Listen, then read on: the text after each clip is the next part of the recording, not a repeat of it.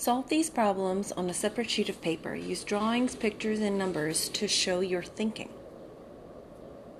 Number one, I have 185 ml of milk. ml stands for milliliter. I need a total of 250 milliliters for a recipe. How much more milk do I need to make the recipe? 2a.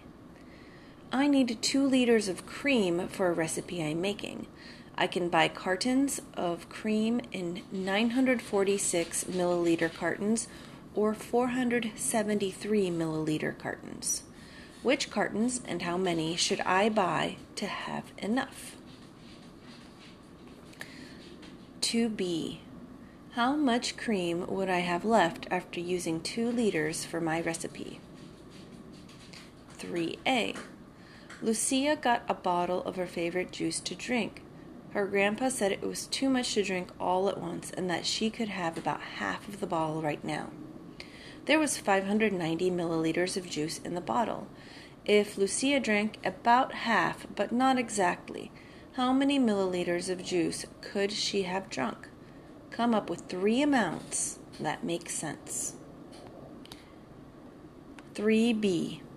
For each amount, how much juice did Lucia have to drink later?